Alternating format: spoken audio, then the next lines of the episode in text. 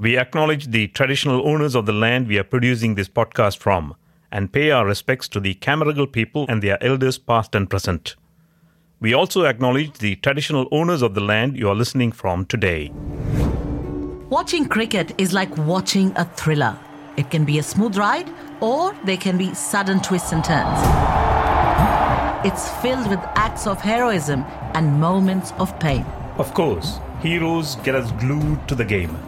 From the early days, spectators have flocked to the stadiums or television screens to watch the extraordinary talents. Players like Don Bradman, Garry Sobers, Viv Richards, Kapil Dev, Sachin Tendulkar, and Shane Warne.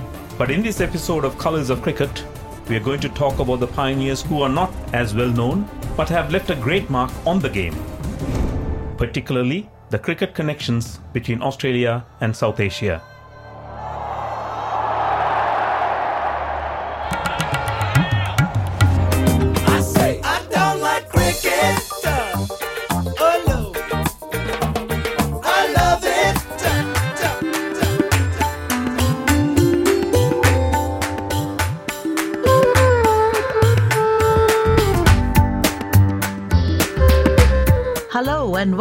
Colors of Cricket, a podcast series that takes a closer look at the subcontinental fans, international players, and community cricketers from the Australian perspective. And I am Preeti Jabbal.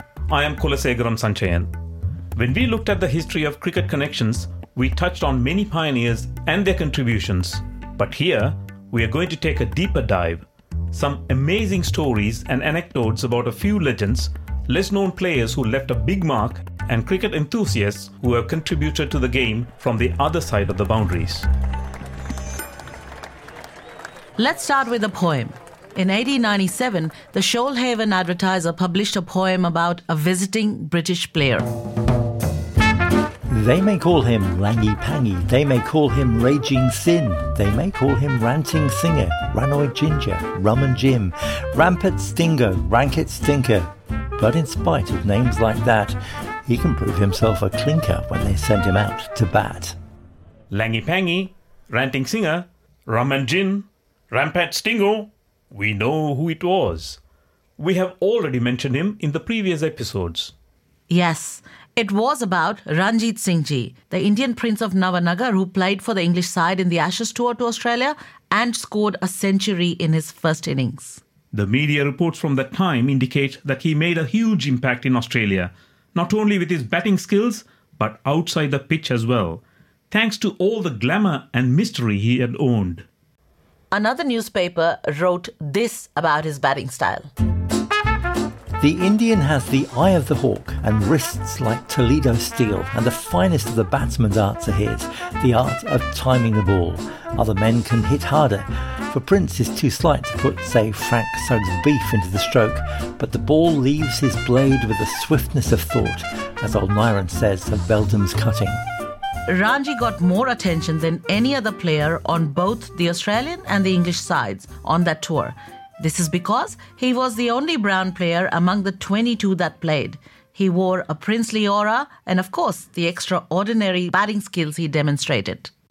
His interviews were published on a regular basis. Each innings he played and each century he scored. Not only in Australia, but in England or at a later stage in India as well. Do you know, even when he ascended the throne in 1907, the media frenzy did not stop. Every activity was widely reported here in Australia. One of the articles that appeared on Sydney's evening news was titled Ranji Ranji Everywhere. There were many poems and stories about Ranji appearing regularly in newspapers and magazines. It is interesting to note that most of the stories were decorated with an oriental flair. Something like this appeared on the Maitland Daily Mercury on the 24th of August 1899. An excellent story used to be told in university circles about Ranjit Singh. It was said that on one occasion, at the beginning of his career, he had made a good score in an important match. The good news was duly announced to his father in his distant Indian state. The message that returned was as follows It is well. I have sacrificed a hundred sheep. But it was not only the mystery and charm, his batting prowess had also received equal attention. In a short international career spanning over six years, he played 15 matches against Australia, of which five were on Australian soil. He scored 457 runs in those five matches at an average of 50.77. He scored one century and three fifties in that single Ashes series. It was more than the runs he scored, it was his style that got him more fans and media attention in Australia, especially when playing the leg glance, a shot that Ranjit Singh Ji introduced to cricket. Gideon Haigh, one of the most well known cricket journalists in Australia, says there was another side to the story as well. Cricket was not just a game to Ranji, but something more. He was associated with royal blood in his little state of Jamnagar, and he wrote about the game in the Pall Mall Gazette. He was an extremely fashionable cricketer. He was about to write the Jubilee Book of Cricket with C.B. Fry. He was the most exciting figure in cricket at that stage, and the fact that he came to Australia as a dark skinned man in a largely white population and immediately attracted fascination and adoration and even love was hugely enhancing of Australians' understanding of the possibilities of cricket from the East. I wouldn't want to exaggerate that at the same time, though, because Ranjit Singh looked upon himself very much as an empire cricketer, not an Indian cricketer. He had no wish to represent India himself. He actually didn't do very much to advance the cause of Indian cricket. He was a bird of passage, as Lord Harris called him. He was using cricket as a means to advertise himself with ambitions to, uh, to further his kingly ambitions in India. But there's no doubt that when we got our first sight of that style of play, and our first sniff of, of that waft of exoticism, we were kind of intrigued. It looks like Ranjit Singhji in 1900s had created more frenzy than Sachin Tendulkar or Virat Kohli in recent years. Yes, I don't think we've seen many poems or songs about them in any of the newspapers. You are listening to the colors of cricket. From that Eastern mysticism, we should move to the Western audacity. There's another name that should be remembered from that era, and that was Frank Tarrant. An Aussie. Not an international player nor a known name in the cricketing circles, but someone who could be termed as a cricket diplomat who paved the foundation for a long term cricketing relationship. The cricketing relationship between Australia and India. This is another name we mentioned in one of the early episodes, but we should know more about him. Frank Tarrant was born in Melbourne. His career began with Sheffield Shield, but he didn't make a name there. He went to England, had a long career as an all rounder for Middlesex in county cricket. And after the First World War, he became quite active in India, appearing for the Europeans in the Bombay Quadrangular Tournament, one of the first major cricket tournaments in India. He coached the cricket team of the Maharaja of Patiala and was the mastermind behind Australian cricket team's first tour to India and Sri Lanka, or Ceylon as it was known at that time. In 1935, he managed to form an unofficial Australian team and visit the subcontinent at the behest of the Maharaja of Patiala, defying all the resistance by the Australian Cricket Board. We've already heard about that tour in another episode, but it would be interesting to know how Frank Tarrant organized that team and made the tour happen. That was something that made him a true pioneer. Cricket historian and writer Megan Ponsford, who had published a research paper on that tour, explains. There's lots of funny stories about that. He had his ideal list, and the Australian Board of Control knocked knocked out you know half of that list because they, they weren't allowed to go. In the end, he was kind of quite desperate for players. There's one funny story about how he was so desperate to get the last few players to come on that he was even asking footballers, you know, even asking people from different sports. He just wanted some able bodied young man to kind of come. So, and that's why the tour included a whole lot of names that even cricket aficionados wouldn't have ever heard of. So Frank Tarrant took who he could get, basically. And I think the Maharaja was very disappointed when he saw the selected touring party because he really imagined there were going to be bigger names involved. And of course, he'd invested quite a lot of money into the whole venture. They were all paid £300 for the tour. They were paid 150 in advance and 150 pounds at the end. They were also paid three pounds per week, like spending money. And at the time, that was a significant amount of money, you know, above the, the annual wage at the time. But was that all out of his love for cricket? Gideon Haigh says it was not. Well, A, he's an entrepreneur. He's interested in a dollar. You know, he was a professional cricketer who basically played wherever there was money and wherever opportunity presented itself. He turned himself into uh, into a world class all rounder, but chose to ply his trade for Middlesex rather than seeking international honours. And then he sensed an opportunity arising with the talent in India to make something of Indian cricket internationally.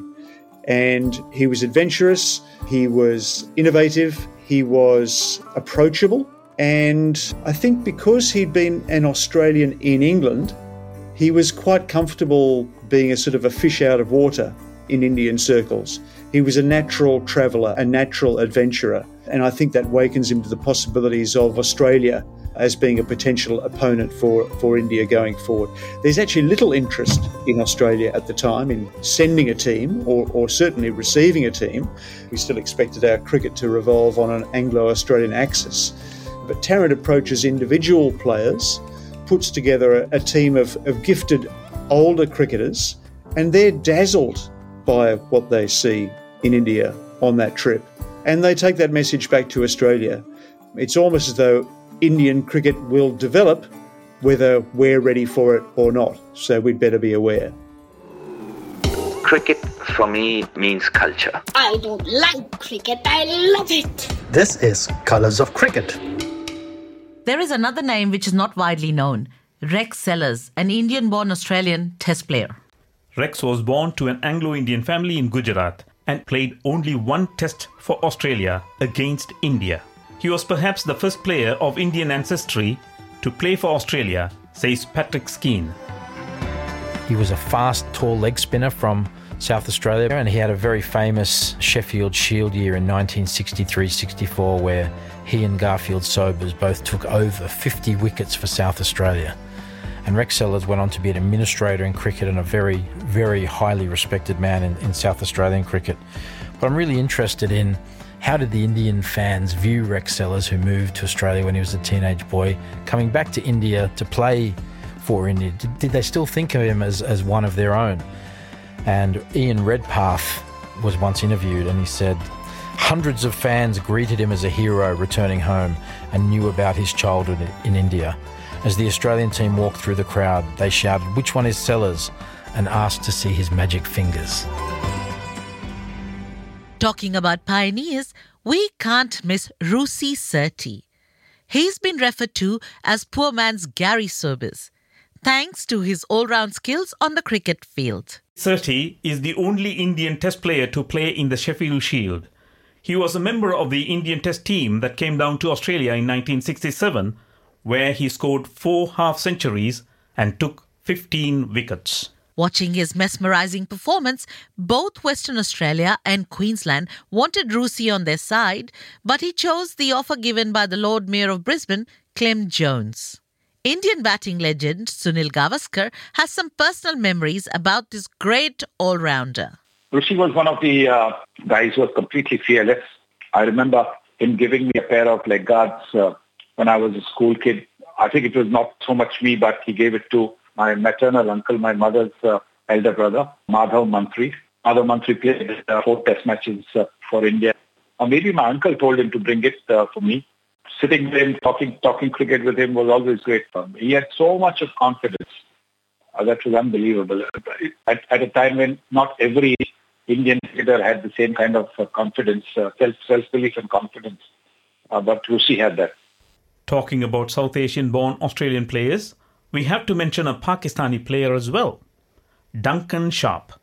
Duncan Sharpe had played three test matches for Pakistan before migrating to Australia in 1961 and playing Sheffield Shield for South Australia. He was born in Rawalpindi, an Anglo Indian who spoke Urdu, and he was a wicketkeeper batsman. And he played three home tests against the Aussies in 1959, and that was against Richie Benaud and Neil Harvey, Wally Grout and Ray Lindwall. And Don Bradman liked him so much that he helped lure him to South Australia. and he became the first Pakistani to play Sheffield Shield. He played alongside Sir Garfield Sobers and Rex Sellers in those South Australian teams. He's still living in, in Melbourne today. It is not only players, but there are some others as well, like administrators, coaches, and entrepreneurs. It would still be surprising for many to see that Cricket New South Wales was headed by one Indian migrant for a long time, Dr. Hari Harinath. It is truly an inspirational story. A medical doctor by profession, Dr. Hari Harinath started his official association with cricket in Australia in 1979 when he was appointed as a doctor to the Balmain District Cricket Club. He ultimately became the club's president, overseeing its transition to be renamed as the Sydney Cricket Club in 2007. He was the first non Anglo person to reach the Board of Cricket Australia. Dr. Harinath took us through his amazing life journey as a cricket administrator. The president of the then Balmain Cricket Club used to import sporting goods from India, and the person who used to come from India, he knew my address. So that was a common link for me for the introduction to the Balmain Cricket Club. And that's how I was introduced. And then I got the Mr. Bennett, who was the president of the club, and also he was the president of the New South Wales Cricket at that time. He said, Doctor, can you come on Saturday to uh, Drummoyne, to the club, and spend time there looking after the people?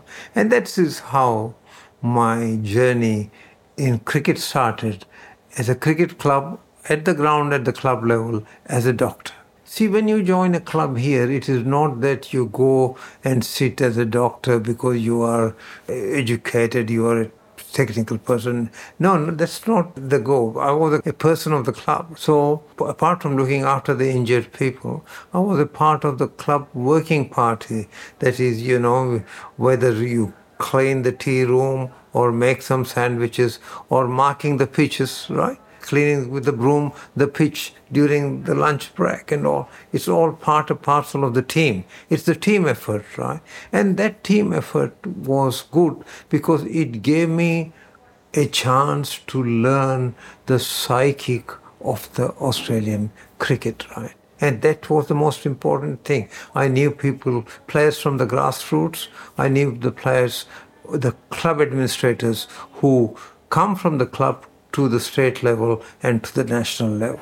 Then, after two years or three years, I can't remember exactly, the president asked me to, why don't you come on the committee, right?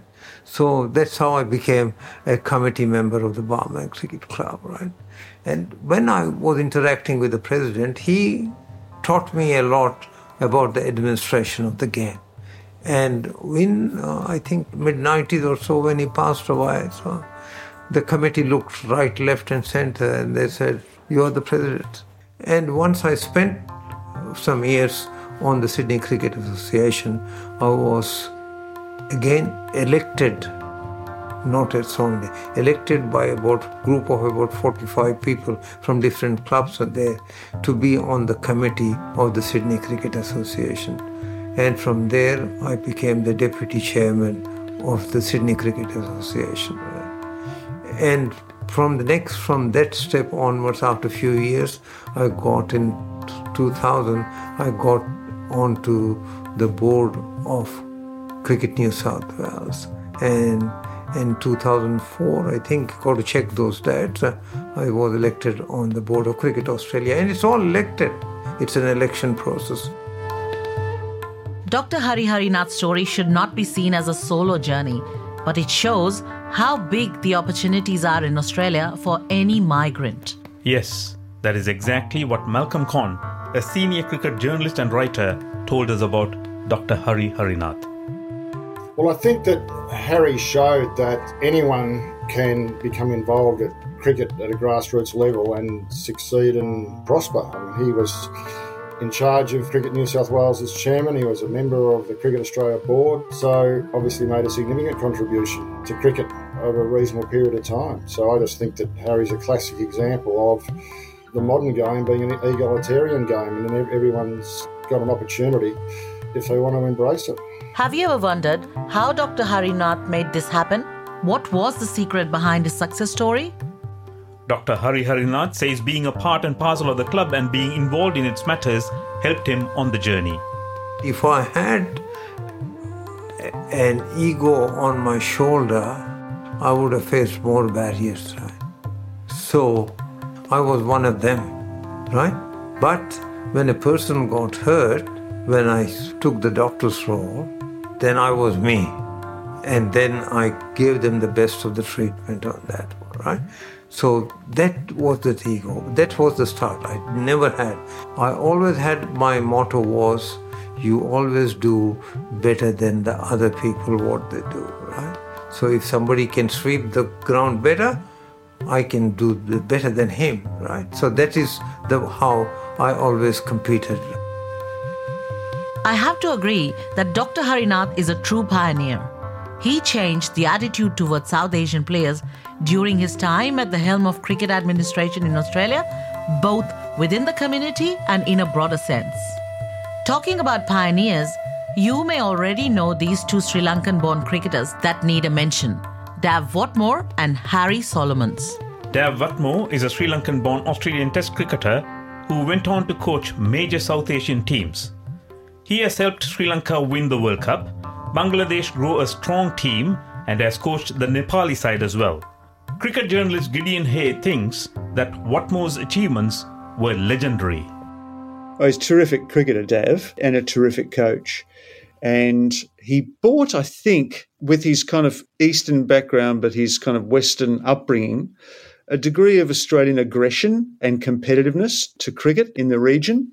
He certainly formed a, you know, a strong bond with Arjuna Ranatunga as Sri Lanka started to become a global force in the in the mid 1990s.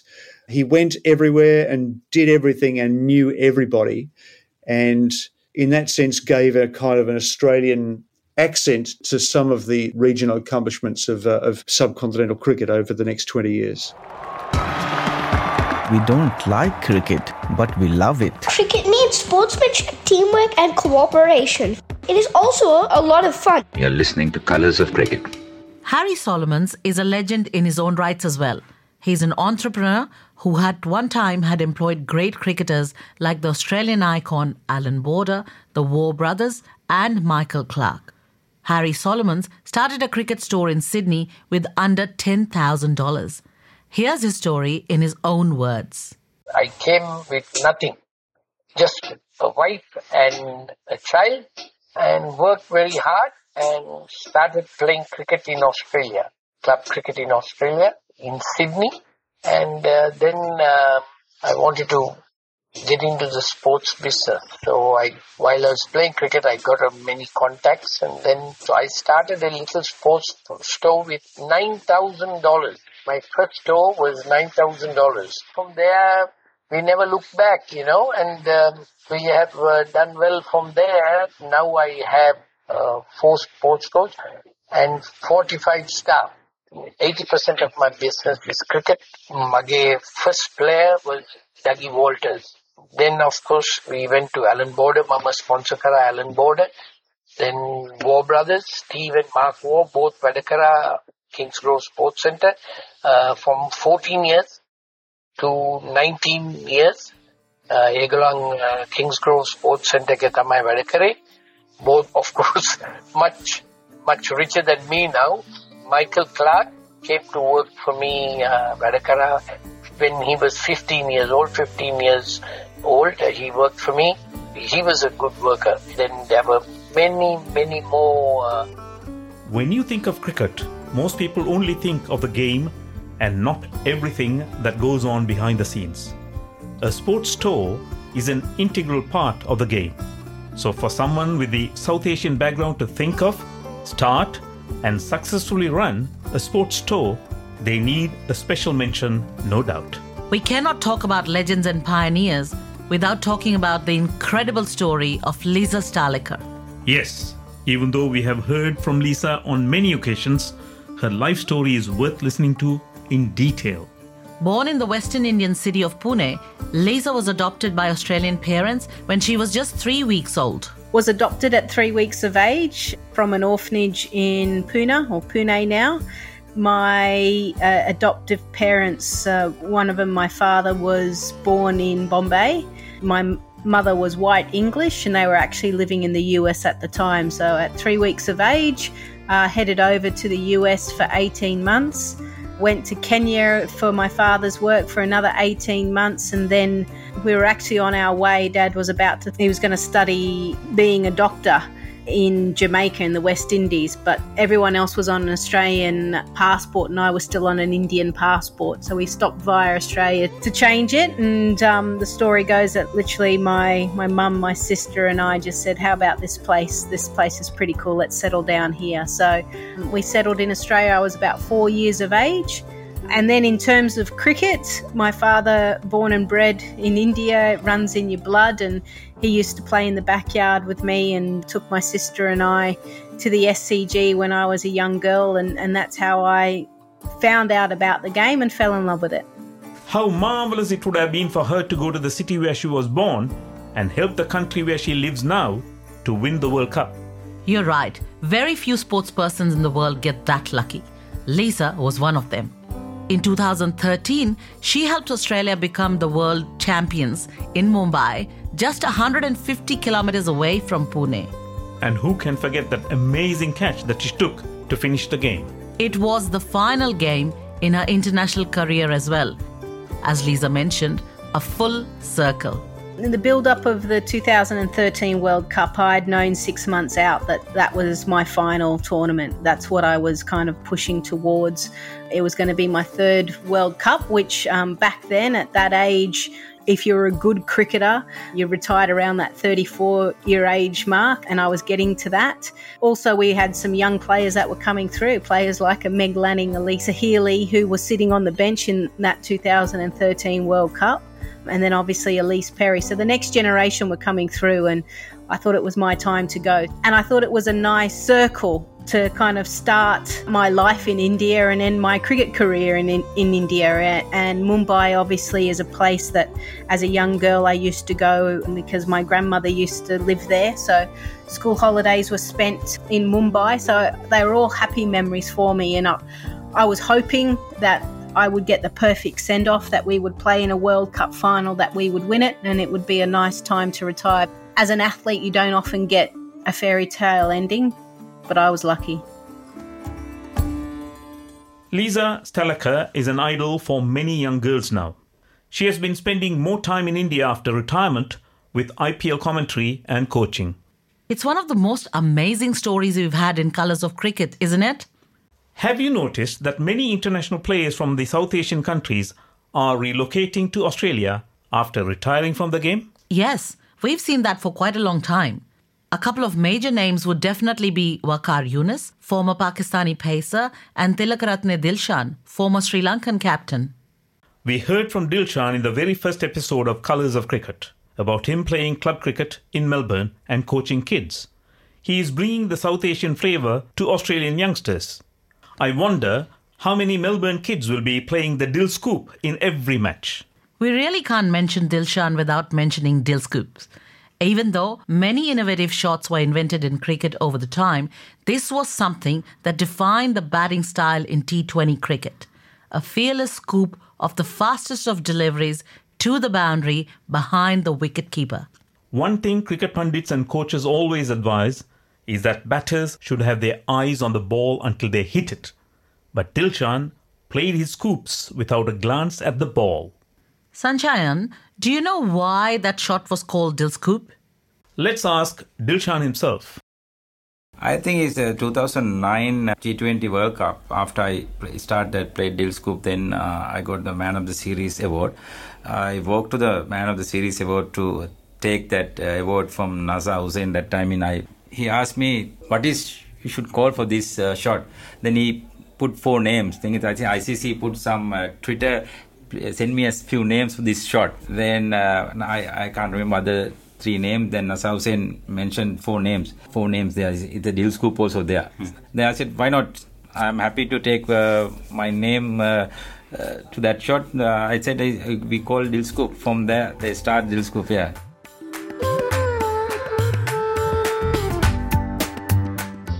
This episode has focused on pioneers who've made an impact in the world of cricket, both here locally and on the world stage. Cricket always moves forward. There are new pioneers constantly coming through and making their mark on the game, like Nivedan Radhakrishnan, the ambidextrous bowler, or Alana King, the Australian spin sensation, who we will talk about further in the next episode of Colours of Cricket. You've been listening to Colours of Cricket, a podcast by SBS. Our production lead is Diju Shivadas. And the series producers are Sahil Makkar, Avas Parajuli, Matsal Patel, Preeti Jabbal, and me, Kulasegram Sanchayan. With input from the nine South Asian language programs at SBS and external advisor Patrick Skene. Sound design by Max Gosward. For more information, head to sbs.com.au slash colours of cricket.